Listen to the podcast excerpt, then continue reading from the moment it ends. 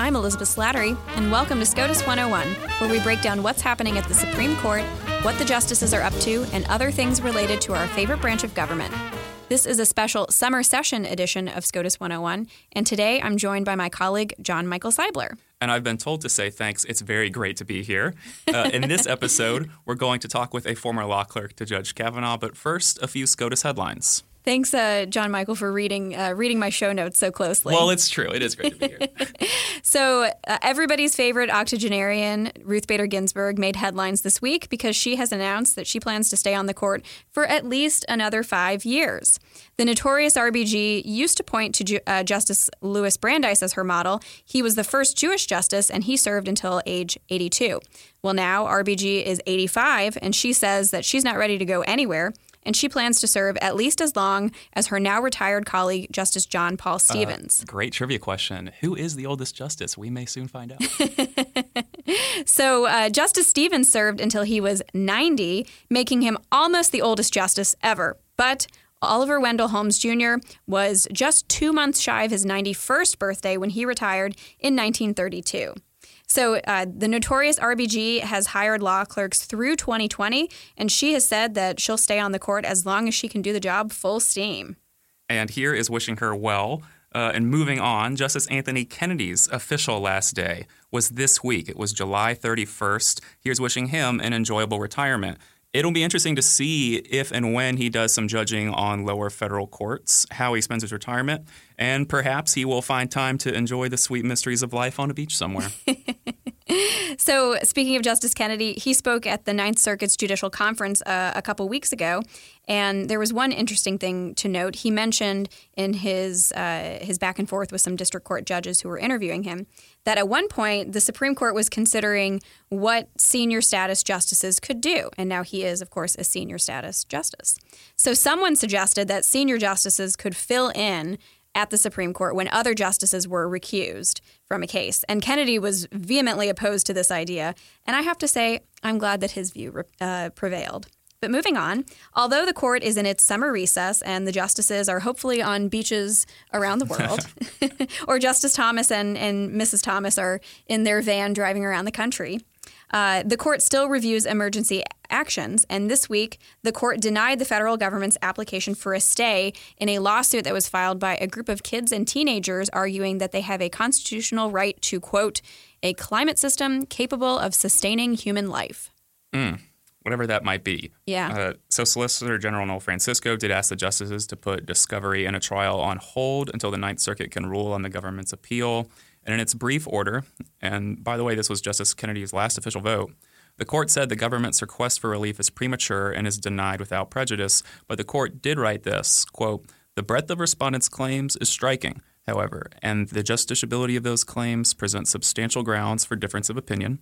The district court should take these concerns into account in assessing the burdens of discovery and trial, as well as the desirability of a prompt ruling on the government's pending dispositive motion. Close quote.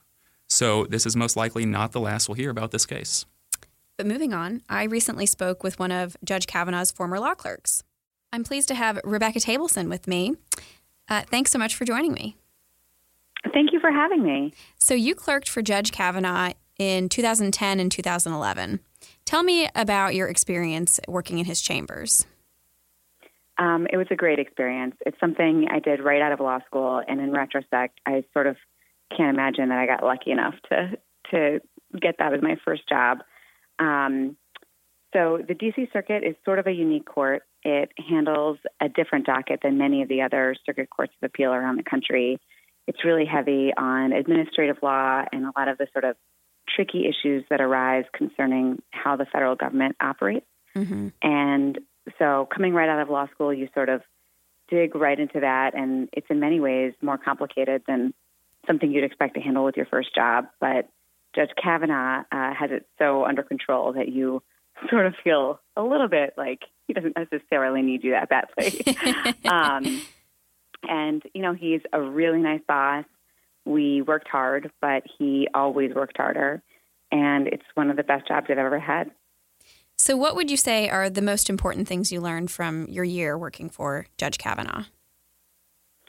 I'd say, aside from the sort of substantive law, I'd say what I learned from him more than anything was the value of hard work.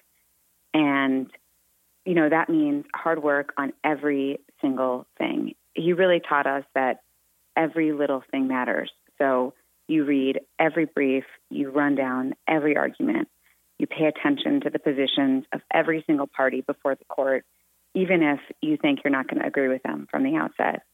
And he really does not let anything fall through the cracks. And that's a lesson I've tried to take with me uh, since clerking for him. That's really great. So Judge Kavanaugh has had quite a few female law clerks, I think more than half. Uh, do you think that the original Judge Kavanaugh, his mom being a strong female role model, had something to do with this? Yeah, I would guess that uh, it does. You know, um, his hiring practices are really stand out on Circuit, and they would really stand out on the Supreme Court. He, like you said, more than half of his clerks have been women. Um, that's unheard of. Uh, and there was even one year where he had four female law clerks, which I think has never happened uh, on the Supreme Court. So if he was to be confirmed as a Supreme Court justice, you know, and, and continues this hiring, as I'm sure he will, it would really stand out. Um, the year I clerked on the Supreme Court, 26 of the 39 clerks were men, which is pretty common. Uh, so, so his hiring has really helped to diversify this little sliver of the legal profession. Yeah, that's really great. So, do you have any funny stories about Judge Kavanaugh and your time in his chambers? Um, let's see. So, towards the end of my clerkship, um, I got engaged when I was married, when I was uh, clerking for Judge Kavanaugh. Mm-hmm. Um, I actually got engaged to someone who was clerking for Judge Garland at the time. um, yeah. And um, we scheduled our wedding for right after my clerkship was supposed to end. And towards the end of my clerkship, I was working with Judge Kavanaugh on a really big opinion, and I, you know, we were up to draft like 125, and um, it became. I'm sorry. Did we you say draft 125? Oh yeah. Oh wow. I mean, I've heard he he does lots and lots of drafts of his opinions, but man, that's a lot. oh yeah. I mean, when I said working hard, I really meant it. Every word is carefully crafted. Um, so towards the end of the year, we it became clear there was still work to be done on this opinion, and we weren't going to be finished before my wedding. And so I went in to talk to Judge Kavanaugh, and I said, "Hey, listen, um, I think I just need like one day off before the wedding, and is that okay?" And I was all nervous, and he started just laughing. And I thought, oh my gosh, oh my gosh, I can't, I shouldn't have even asked for this day off. We have so much work to do. It's crazy. And he just was laughing and laughing, and I was panicking. And then he said, like, Rebecca, um, no, I'm sorry. you are taking a full week off before your wedding, and I'm not going to hear from you, and uh, I'll just see you uh, at the wedding. And that's what we did. And he was totally right. I needed every day of that week. And it was just, you know, that kind of thing is typical of the clerkship, but it, it stands out to me because it was obviously a big day for me. Yeah. Oh, that's great. So, past guests on the podcast have talked about traditions of, of different judges that they've worked for. So, you know, we've heard about Justice Thomas, how he takes his clerks to Gettysburg, and Judge Wilkinson on the Fourth Circuit likes to go running with his clerks. Uh, I don't know if it's every day, but he runs pretty regularly. Utah Supreme Court Justice Tom Lee told us about how he and his clerks like to go to this um, authentic Mexican taco joint um, in Salt Lake City. Uh, does Judge Kavanaugh have any traditions with his clerks? Yeah, a few. Um, I think the most, I don't know, maybe the most regular one is every year we go to a national baseball game. I'm and, not surprised. um, we uh, we stand up in the sort of like bar area and um, mill around and watch the game and have some beers. And Judge Kavanaugh is right at home there. He loves he loves the Nationals, and uh, it's the kind of clerk gathering that sort of is really fun and casual and laid back, but also really Judge Kavanaugh because mm-hmm. you know that's he loves that stuff. So, did he root for any of the presidents in the running of the presidents? Is he a Teddy guy? Because you know everybody, Teddy was the the underdog for so many years. you know, if I had to guess, I'd go with Teddy uh, as as his you know as his favorite. But uh, you know, I don't think he ever told me. Yeah. We'll have to get to the bottom of that. Maybe I'll talk with Judge Kavanaugh, Justice Kavanaugh, someday, hopefully. Um, so, as we saw during the confirmation process for, for Neil Gorsuch last week, uh, last year, I'm sorry, last year, uh, Judge Kavanaugh has a, a pretty tight knit group of former clerks, uh, and I think that's a testament to the kind of boss he is, and and really to the the kind of man he is. So, tell me a little bit about the Kavanaugh clerks family. Sure, it's um it's a pretty diverse clerk family, at least in you know in, in every respect. Ideologically, they're you know Democrats, Independents, Republicans, and in terms of judicial philosophy, our views sort of span the spectrum of possible judicial philosophies.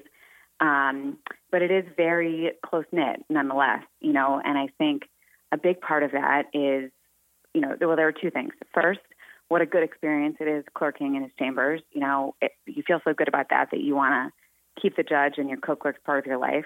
Mm-hmm. And second, I think everyone feels really sort of connected to and loyal to the judge uh, because he is such a great boss and not just that, a great lifelong mentor. And so it's really, in some ways, the force of his personality that keeps us all so, so close knit. Do you think he goes out of his way to try to have count, any counter clerks? I would say I think he hires the most qualified people he can find, mm-hmm. period. And it does not necessarily matter uh, whether they're sort of counter clerks or regular clerks or whatever the word is. Um, he is interested in people who are smart and hardworking and will do a good job, and uh, that's it. That's great. So, is there something people may not know about Judge Kavanaugh that you could share? Um, let's see. He is, well, he doesn't do the Judge Wilkinson thing where he runs with his clerks every day, but he is himself a pretty great runner. Mm-hmm. He um, runs marathons, which oh, wow. I don't know, seems pretty impressive to me. Yeah. and you always see him when you're working for him. He, like, you know, he's in chambers and he arrives and he's dressed all nice in his suit, but he's always got his tennis shoes draped over his arm because he tries to run out for a jog in the middle of the day.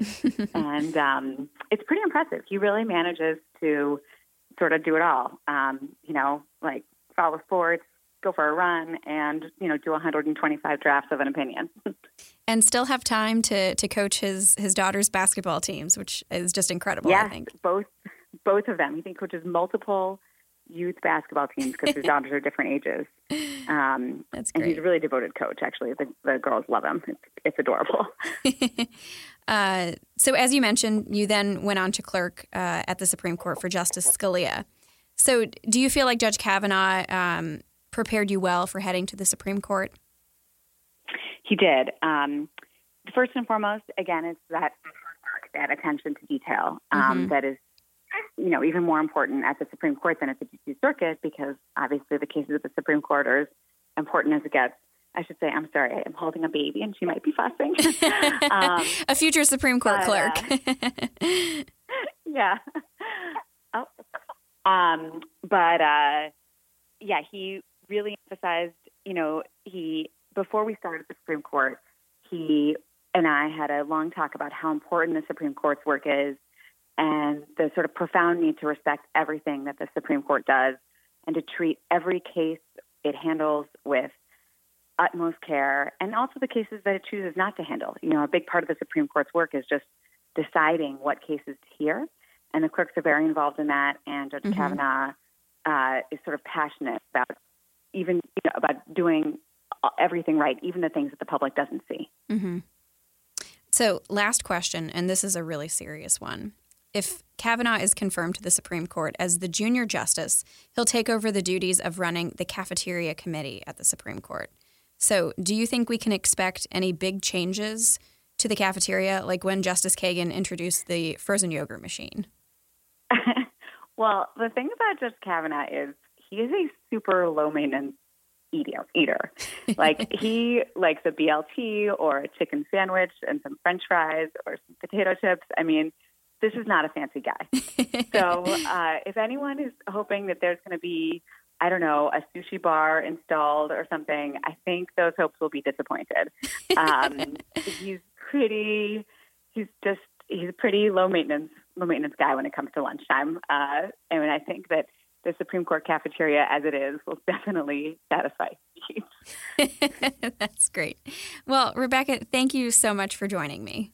Absolutely. Thank you for having me. Thanks for listening to SCOTUS 101. Be sure to subscribe on iTunes or wherever you listen to your podcasts, and please leave us a rating if you enjoy listening.